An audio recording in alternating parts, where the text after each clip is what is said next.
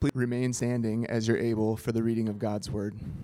The text for this morning is from Proverbs chapter 27, verses 5 through 10, and verse 17. The text will be on the screen as I read. Better is open rebuke than hidden love. Wounds from a friend can be trusted, but an enemy multiplies kisses. One who is full loathes honey from the comb, but to the hungry, even what is bitter tastes sweet. Like a bird that flees its nest is anyone who flees from home. Perfume and incense bring joy to the heart, and the pleasantness of a friend springs from their heartfelt advice. Do not forsake your friend or a friend of your family, and do not go to your relative's house when disaster strikes you.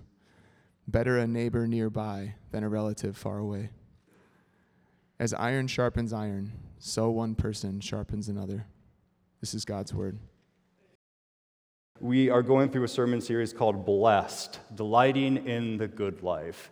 And blessed is one of those uh, terms in Scripture that means this is a happy person. A person who's blessed is a happy person, a joyous person. And part of the reason why that person is so happy and so joyous is because they have learned uh, to receive blessing from God in a way that is what He means for human beings to experience and experience the, the, the world and relationship with him in a way that is meant to be. And we are contrasting uh, that vision of Scripture through different themes with what our world often presents to us as the good life that actually ends up making us anxious and exhausted and divisive. And I want to see, have you see that contrast so that you can see ways of maybe responding in your life to turn back to some of the ways that the scriptures calls us to live the good life. The last couple sermons have really set up the whole series, and they were very much in uh, focus in terms of like a vertical focus, that it was focusing on our restlessness and how we can find our rest in God, and also this sense of being detached and longing to belong, and how ultimate ultimately we find our sense of belonging and our purpose in belonging to God. And in the next three sermons, we are going to look at more of that sense of belonging, but in a more horizontal sense, that we're looking at it uh, more relationally with different people around us and different types of relationships. So today we're going to look at friendship. Next week, sex and romance, and the week after that, uh, parenting and, and the relationships that you find in a household. And so, all of those will continue to apply that theme of blessed are those who belong, not only belong to God, but belong to others who are journeying home to our home of rest where we ultimately belong. So let's go ahead and pray, and we'll dive into this subject uh, today. Let's pray. Lord, this gathering is here because of your lordship, the lordship of Jesus Christ who died and raised from the dead and poured out his spirit on his church. And his spirit is still very much at work in these neighborhoods, on these campuses, throughout our city and throughout our world. And churches throughout our city and throughout the globe that have gatherings of people like this is evidence, Lord, that you are still at work in this world.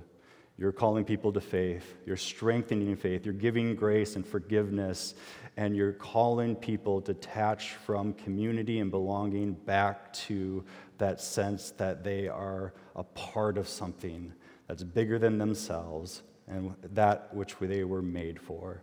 And we pray that we see that now in the scriptures. In the name of Jesus, we pray. Amen. There's a lot of different talks that I've given on friendship over the years, and I'm going to be stringing together a lot of different themes from uh, probably three, four different sermons that I've given on this. But one of the ways I've always introduced uh, this theme is the fact that there's a famine of friendship that's occurring in our society nowadays.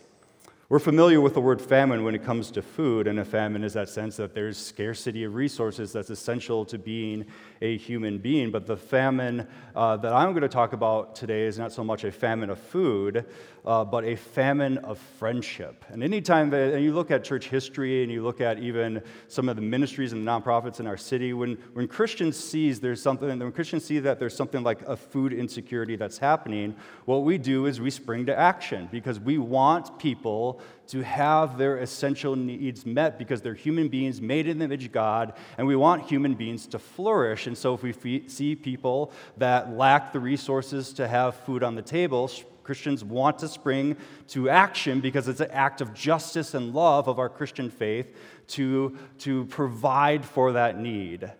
And there's another famine that's sometimes overlooked that's happening right now, and that is a famine of friendship. There's so many different writings that are highlighting this reality, but I'm stringing together a bunch of different resources to maybe give you this word picture of what this uh, uh, famine of friendship and isolation looks like. Let's say you're at the grocery store, like a random grocery store, Target, Kowalski's, whatever, Lund's, and there's just random 10 people there, including yourself. And there's these people are complete strangers. You don't know them. It's just a nice cross section of people from our city and in our neighborhood. There's just 10 people there. According to a lot of studies, at least one person in that grocery store of 10 people in the section of produce or whatever, at least one of those folks uh, in that group of 10 would likely say they don't have a single friend. Not one. Not one person they can call, not one person they hang out with, not one person that they consider a friend in any meaningful sense.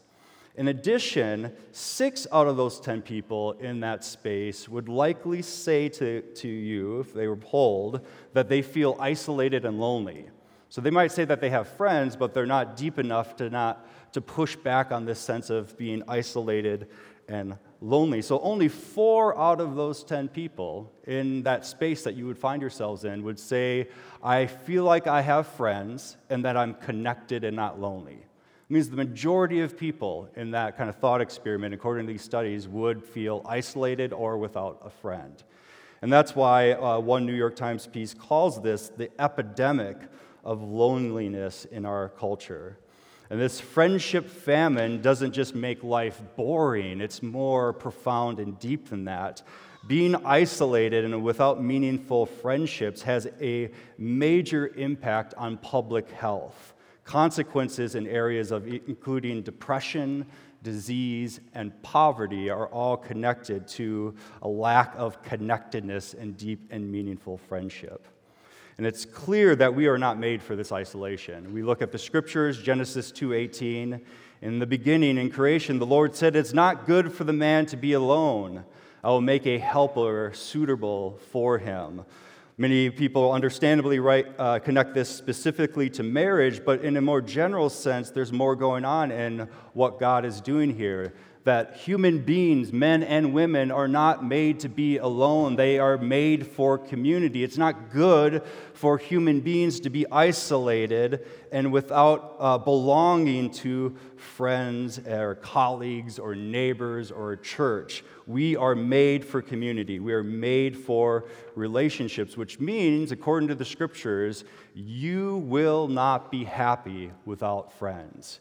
You will not have a blessed life without meaningful friendships. You will not enjoy the good life unless you are connected with other human beings in friendship. Now, this sermon is going to go on and start to unpack a bunch of different things related to this theme of friendship. One, we're going to look at the causes of uh, the friendship famine. Two, we're going to get a vision of friendship from the book of Proverbs. And lastly, I want to make a case for why a church pursuing deep and meaningful friendship is a gospel issue and not a secondary issue.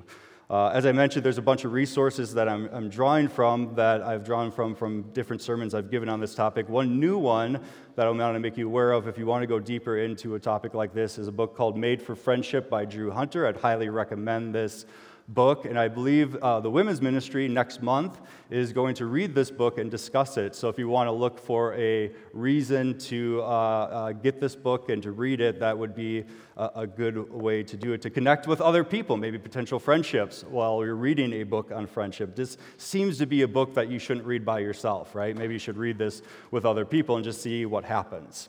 So let's start with uh, the causes of this friendship famine. One cause that we talked about in the last couple sermons that is probably part of the reason why we feel so isolated and apart from friendship is this, this expressive individualism that dominates our culture and our secular way of life.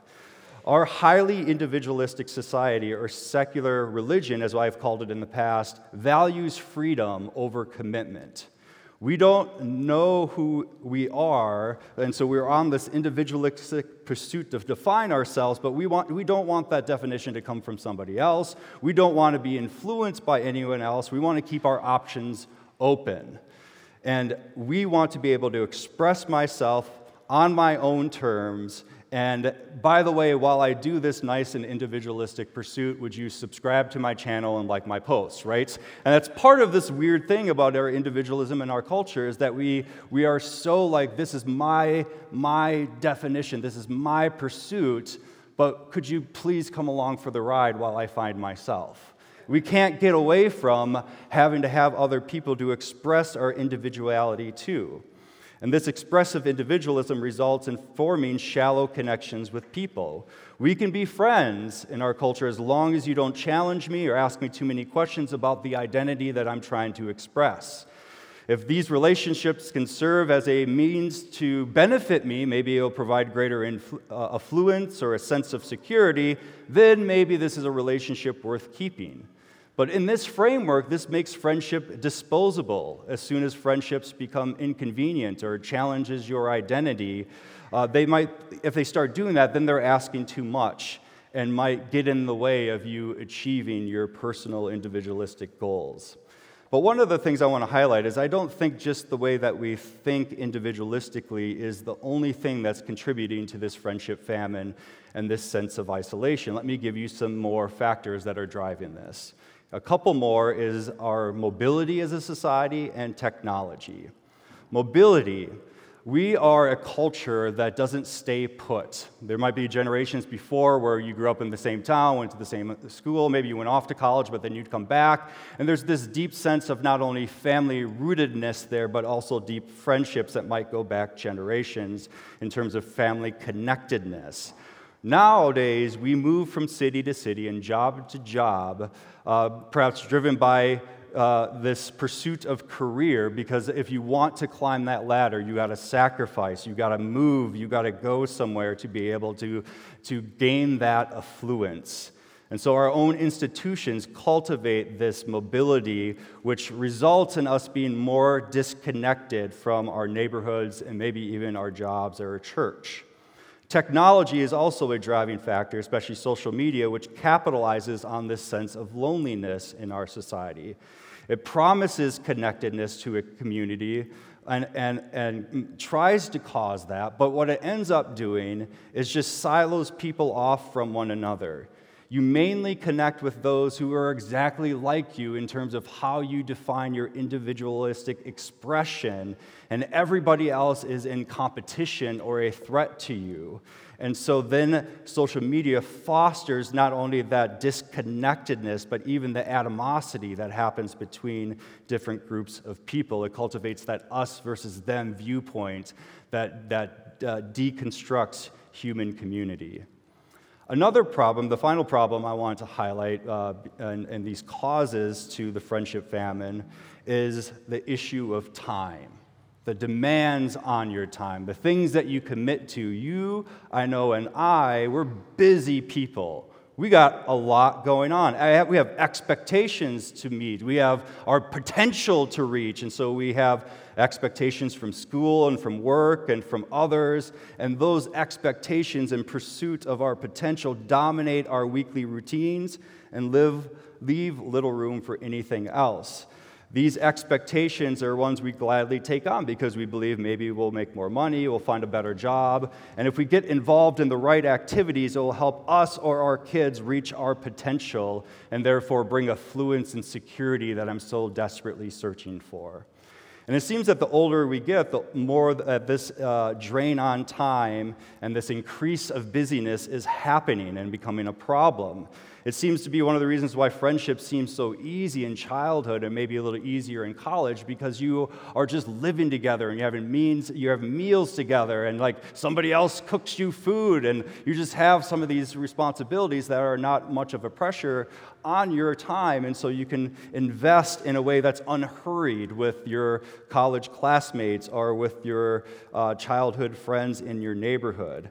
I wonder if this is actually what's behind a uh, very funny comedy sketch, if you've never seen it, by a comedian named uh, Nathan Bargatze. And he is just like reflecting on how, you know, he's reaching middle age and he wishes that he was young again. He wishes that he was back in his 20s. And the way he highlights this is hilarious because in your 20s, he says, you're down for whatever, right? Your friends call you up and they're like, You want to go? And your response is, I'll go. Like, I'll go. Like, I don't even know where we're going, but I'll go. Like, you have no, you have no plan. You'll like, you're like, I'll move, all right? If you want me to move, I'll set things on fire. Like, what do you want to do? I'm down, right? That's what it's like in your 20s, right? You're ready to go. But then you reach your 30s and you have some questions if a friend is asking you out to an activity. Where are we going? Is the place open late? is it loud, right? This is something I relate to. Or you're like, you know, is it okay if I drive separate, right? Because somebody else stays there too long, you want to be able to get back. And then in your 40s, you're just like, I'm not going, right? I'm, I'm, staying. I'm, I'm mad that you even asked me to go, right? That's kind of how you feel when you get into your 40s. So that's his sketch. It's hilarious, and it's true. I relate to it. And there's probably a lot of factors of why we relate to it, but one of the things is it seems that, like, as the decades pass, sometimes it feels like when you go from your 20s to your 40s, it just gets more intense. There's more responsibilities, there's more demands on your time, and there's just less to give.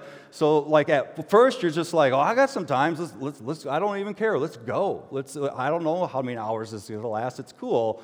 But now you're like, I'm tired, I'm exhausted, I need to drive back home within 30 minutes. That's all I can give you, right?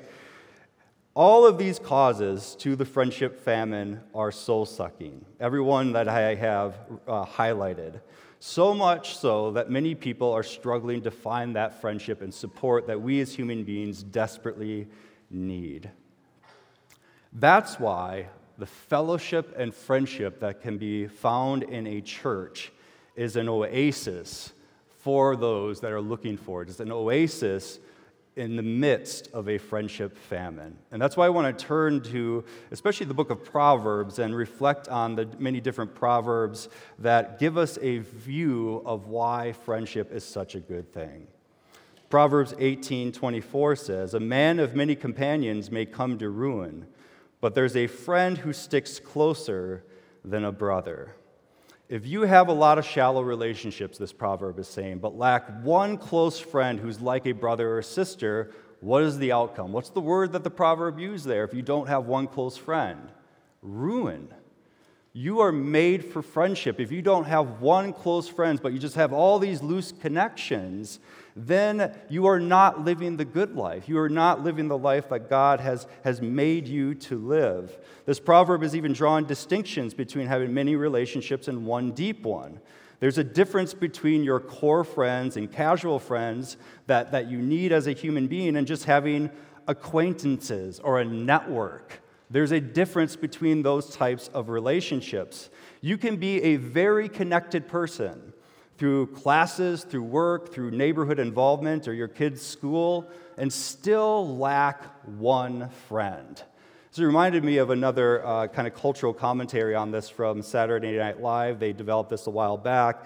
And it was specific to uh, men. Uh, men and women both struggle with uh, disconnected, uh, disconnectedness from friendship, but it's a little more pronounced for male relationships, especially uh, after they get married and they increase that responsibility going into middle age. And so SNL uh, knows this about our culture and was mocking it in this SNL skit. Maybe you've seen it before, where somebody's uh, significant number, uh, uh, other comes home. She comes home from work. She's exhausted. He's been working all day at home, you know, got the remote job, sweet gig but he, he, doesn't have any friends, so he's just like, all right, can we do this? Can we do that? And then she's exhausted. She's like, I just want to, I just want to hang out. I don't want to talk to anybody anymore. I talk to people all day at work. You were just, you know, you were doing uh, uh, Zoom meetings, all right? Not a big deal. But he's just like, he wants, he wants that person to pour into him because that's all he has, is just his significant other. And she gets the idea, you know what I'm going to do? I'm going to take you to not the dog park, but the man park. And in this scenario, the man park is like a dog park, but not for dogs, but for men who don't have any type of friendship. So it's a place for them to go there and to maybe, you know, hang out and talk about things. And the whole skit plays on where they, like there's these groups, this group of like wives and girlfriends that are kind of on the side of the park and just looking at it like starting really awkward, but then they start playing catch with one another and talking about like Marvel movies, and all of a sudden they're connecting and they're just look, they're staying back and like, oh, look, they're getting along. Isn't that so nice, right? That's the SNL skit. And again, it's getting at this idea that we, we might have a lot of relationships, but many people lack friends, that deep, connected relationship that you're not even connected to this person through a family tree, but you can call that person a brother or a sister. Let's look at Proverbs 27 9 through 10. Perfume and incense bring joy to the heart, and the pleasantness of a friend springs from their heartfelt advice. Do not forsake your friend or a family uh, or a friend of your family, and do not go to your relative's house when disaster strikes you. Better a neighbor nearby than a relative far away. All right, what's going on in this proverb?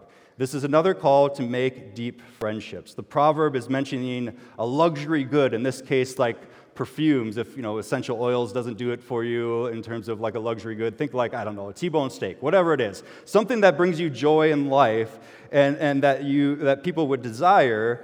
And it's relating that to how delightful that thing is, in this case, perfume, and saying, you know what else is delightful? A friend who is interested in you a person who knows you, gives you advice out of love, and cares for you. That is delightful. The proverb goes on to say, Don't forsake such friendships or family who know you that well and that intimately. Invest in those friendships, especially in your life right now, right in front of you.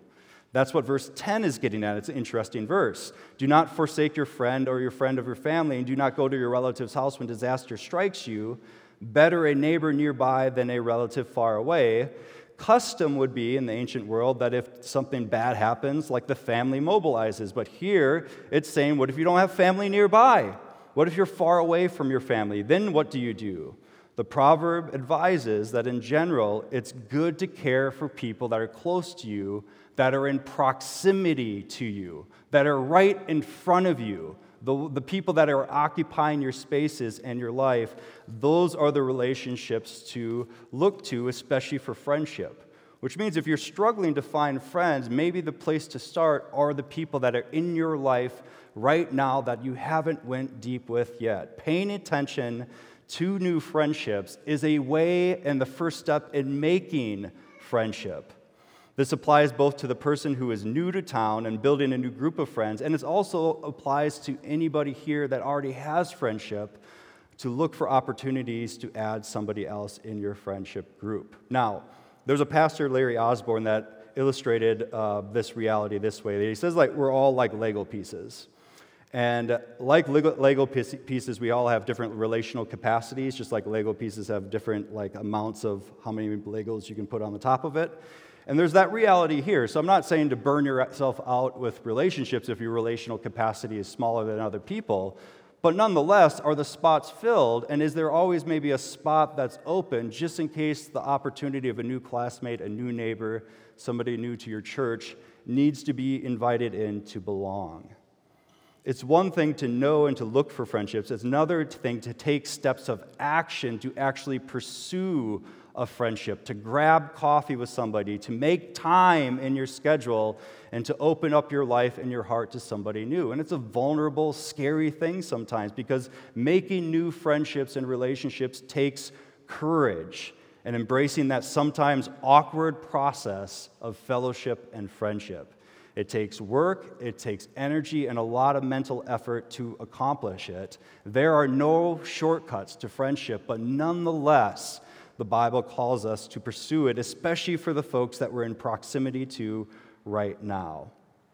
Proverbs 17 17 says this A friend loves at all times, and a brother is born for a time of adversity. This verse might be saying a couple different things, or there's a couple of different understandings of this verse. It may be saying that a sibling may be there uh, during times of adversity because you're related. They have to be there, they're, they're blood relatives. They're there because of obligation, but not love. They're family. Yet a friend chooses to be there because of love. A friend is committed to you in thick and thin, not because of a blood relation, but blood relationship, but because of love. They chose to have this relationship. That's one understanding. The other understanding, and I think maybe the more likely one, is this: is that both uh, you know phrases in that proverb are getting at the same point rather than contrasting with one another. In other words, it's saying that you need core relationships like friends and like family to show up during the good times and the bad times. A friend shows up during your birthday parties and when you end up in the ER. A friend gets you a gift for Christmas and also flowers when one of your extended family members, a loved one, passes away. They laugh with you and they cry with you. That's what a friendship uh, looks like. And all that requires something that we seem to not have a lot of time. It all requires time. Deep fellowship or friendship will not happen unless you spend time together and a lot of time together. I remember seeing uh, some research that suggests that it takes 40 to 60 hours just to make a casual friend and 80 to 100 hours to even begin to have something called a deep or meaningful friendship. Think about that 100 hours. That's like at least a couple years if you're only doing an hour of investment with a friendship. At least a couple years for that friendship to go deep. Let's continue on with Proverbs. Proverbs 26. Many claim to have unfailing love, but a faithful person who can find? This passage is critiquing someone who is all talk with no action. A faithful person here is a way of describing friendship. A faithful here is related to the other phrase in the first half of the proverb unfailing love. This is a word that is a covenantal love in the scriptures, a, a love that's, that's, that's made out of commitment and making promises to one another. And this is why often God's love for his people is described this way as unfailing love, his covenantal love for his people. And related to uh, human beings and friendship, this is a person who loves a friend by making a commitment to that friend, but then backs it up. Doesn't just say it with words, I'm committed to you through thick and thin, but actually shows up and puts in the time that it requires to do that. Now, we don't have a lot of like formal ways to show such a commitment uh, to one another through friendship, like we do maybe in a ceremony like uh, like uh, a marriage between a husband and a wife. We don't have like a ritual like that for friends uh, in our modern world. But I think that idea of committing yourselves to rituals to foster friendship is actually a key component if you're struggling with finding friendship. Creating friendship and practicing fellowship is difficult if you always are trying to rely on spontaneous events to pull it off. Like, even just think about like when you're trying to even schedule an event, right? Nathan Bargatze is getting at this a little bit, but have you ever had the experience that you are finally getting together with some people that you wanted to get together with, and you schedule it three months out? And even that was like, it was like we're scheduling it a week out, and then it had to go two weeks, and then it had to go a month, and finally you went three months out, and you finally got a Saturday when you're free. You actually have time. And then, as, and then it gets closer. You're the week of, of finally being able to hang out with this person, and then you get the text, I have COVID, right? And then you're just so exhausted about rescheduling it, you just let it fall. Like, whatever, whatever. This is not, this is not going to happen. There's a better way of fostering uh, friendship. If you can't just rely on spontaneous things to get connected, and sometimes it's hard to schedule things, what you need is ritual. You need routine. You need things that you're committed to in your life, whether you feel like it or not, where you're showing up with, with deep relationships in the same space and you, you just commit to those rhythms. That's why participating in the normal rhythms of church life is extremely helpful. If you participate on a Sunday gathering, regularly on Sunday gatherings, you attend a group, a community group, you're serving on a ministry team, and you're, you're committed to that whether you feel like it or not, eventually that time adds up when you're rubbing shoulders with those people to go into a meaningful friendship. But even think about outside of what the church provides. You can have rituals and commitments in your own life. Having a default evening where your front porch is open, or in the winter, the fireplace is on, and anybody that's in your connected group can come over and hang out. It's not a one off evening commitment, but this is a default that happens in your week and in your months. Regular dinner parties, card clubs, hikes, playing basketball during lunch, whatever it is, that you are constantly showing up to these things in a committed way because that's what it takes to foster friendship. Now, one of the things I want to touch here in my last part of the sermon before I conclude is uh, when I've talked about friendship before and friendship in the, in the church as a meaningful and important part of the Christian faith, sometimes I might hear a little bit of pushback that says something like, This is a great talk, Pastor. Friendship is a nice option, but I'm a serious Christian that thinks about serious things. Where's the gospel in all this? Where's the meat of the gospel? Just, it just sounds like we're just drinking the liquid form of theology. Where's the depth? Because the church is more than a social place for connection and friendships. This is a place where the gospel's preached and spirituality is experienced in a deep and meaningful way. But if you want more gospel depth in your faith, I would contend you cannot do that without friendship. Friendship is not, and a theology of friendship is not swimming in the shallow end of Christian theology, but rather it's in the deep end because that's precisely where Jesus places friendship in the scriptures. So let's look at that by looking at John chapter 15 together and how Jesus is restoring our friendships just as he is healing broken bodies. John 15, 12 through 15. My command is this Love each other as I have loved you. Greater love has no one than this to lay down one's life for one's friends. And you are my friends if you do what I command. I no longer call you servants because a servant does not know his master's business. Instead, I have called you friends, for everything that I learned from my Father I have made known to you. Christ, in his love, chooses imperfect disciples to follow him, and he calls them more than his disciples. He says, You are my friends. Jesus is described as a lot of different things in the scriptures. Jesus is Lord, He's our King, He's our Judge, He's our Savior, and He's all of those things. He has authority over us, He's sovereign over all things. He will judge the living and the dead, and He rescued uh, powerless and helpless sinners like us. He is all of that, yet He calls us, His followers, friends. And why are we his friends? Because look at the nature of how Christ loves his people. There's three different things that are highlighted in these, in these verses. One, he chooses them and makes a commitment to them. Jesus initiated this friendship. He didn't wait around for us to do something and for waited for us to love him. He loved us first. He called us to follow him first. Even if you weren't thinking about it, it wasn't on your radar, you love Jesus because he first loved you. He initiated this friendship, and Jesus is all in. This is probably one of the biggest contrasts with earthly friendships because our earthly relationships are often disrupted because of sin or because people move away or even because of disease and death. Friendships in this world are often unstable, but Jesus chooses us and not only chooses us, makes a commitment to us and He doesn't ever sin against us. He doesn't ever bail on us. He doesn't ever move away. So if you're one of these people here today, that one of the reasons friendship is so hard is because you've experienced all those things. Part of the good news of the scripture is if you have a friendship with Christ, you have a friendship that will never break, that will never give up, that will always be consistent, always there, no matter what your earthly friendships will do. It's the most consistent, factor and friendship in your life that can never be taken away, ever, ever, ever, ever. Amen, church? And we all need a friend like that, and Jesus provides that. Number two, Jesus says he shows his friendship, and friendship entails sacrifice.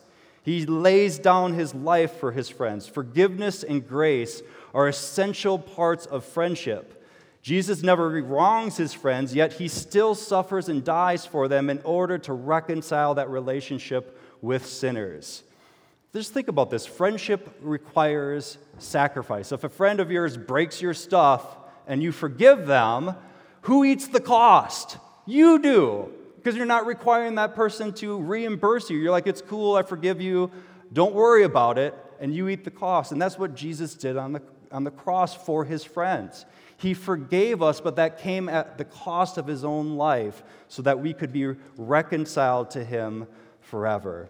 So, too, in friendship, we need to have sacrifice in order for friendship and forgiveness to be a component of friendship. Not only you sacrificing for others, but receiving that from your friends as well.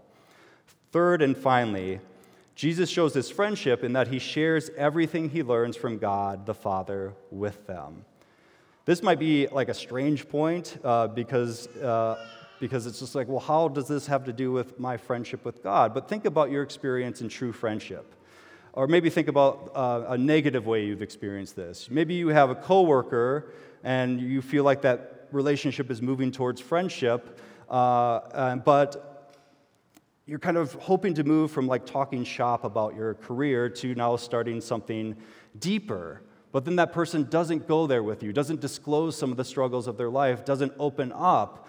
Well, if that doesn't happen, then that person really isn't a true friend because a true friend shares struggles, shares experiences, shares the pain with other people, and lets them into that area of life. And it hurts when somebody that you think is a friend is experiencing significant things or making significant decisions, and they don't let you in on that. But one thing that Christ does to show his friendship to us is that everything that is disclosed to him through God the Father, he communicates to us. He lets us into that knowledge, lets us into his life, and that is also a deep component of friendship. And so that is the good news of the gospel. Jesus calls and forgives sinners so that we can be friends with the Lord of heaven and earth.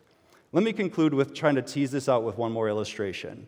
As I've said in the beginning, if we see a church in a neighborhood that had, has food insecurity, and we have a gospel partner like this, Faith City Church, is a church that leans into this ministry in, on, the, on the north end of St. Paul in a neighborhood that has a lot of food insecurity. And they also have a grocery store that they run, Storehouse Grocery, uh, to, to make food more available. They're providing an essential need to that neighborhood because there's food insecurity, so the church rises up to provide what humans need as their basic needs. How do we connect that to the reality of this friendship famine? because we have to see it in a similar light. If there truly is a friendship famine, how weird would it be for a church not to provide meaningful connections in that space? Just like it would be weird to be doing ministry in a neighborhood with food insecurity and not provide for that human basic need, we are living in neighborhoods throughout our city and throughout our world that have a deep uh, friendship famine that the church can provide relief for. I mean, think about it this way, right? I think we have a category for like if you go to a church and it's too social and it's not deep enough into their connection to the gospel, well, that's a superficial church. But so is the reverse. So is the reverse. If you go to a church and that their worship services are lit, they have Bible studies, they fast and they pray, they do all these intense spiritual activities, but then you get involved and you're like, these brothers and sisters don't ever hang out. They don't ever laugh together. They don't break bread together. They never go on trips or vacations together. If you find a church like that, don't get plugged into that church because they actually don't like each other. They like religion, but not each other. And that's what we need now in the church more than anything. If you want a missional, outreach, justice focused church right now, one of the things that a church has to provide is friendship because of the friendship famine and how many people are isolated. And Jesus says it this way By this, everyone will know that you are my disciples, if you love one another. By this, everyone will know that you are disciples, if you have deep and meaningful friendship in the church, and then people who don't belong see that and say, I need that. Blessed are those who have many friends.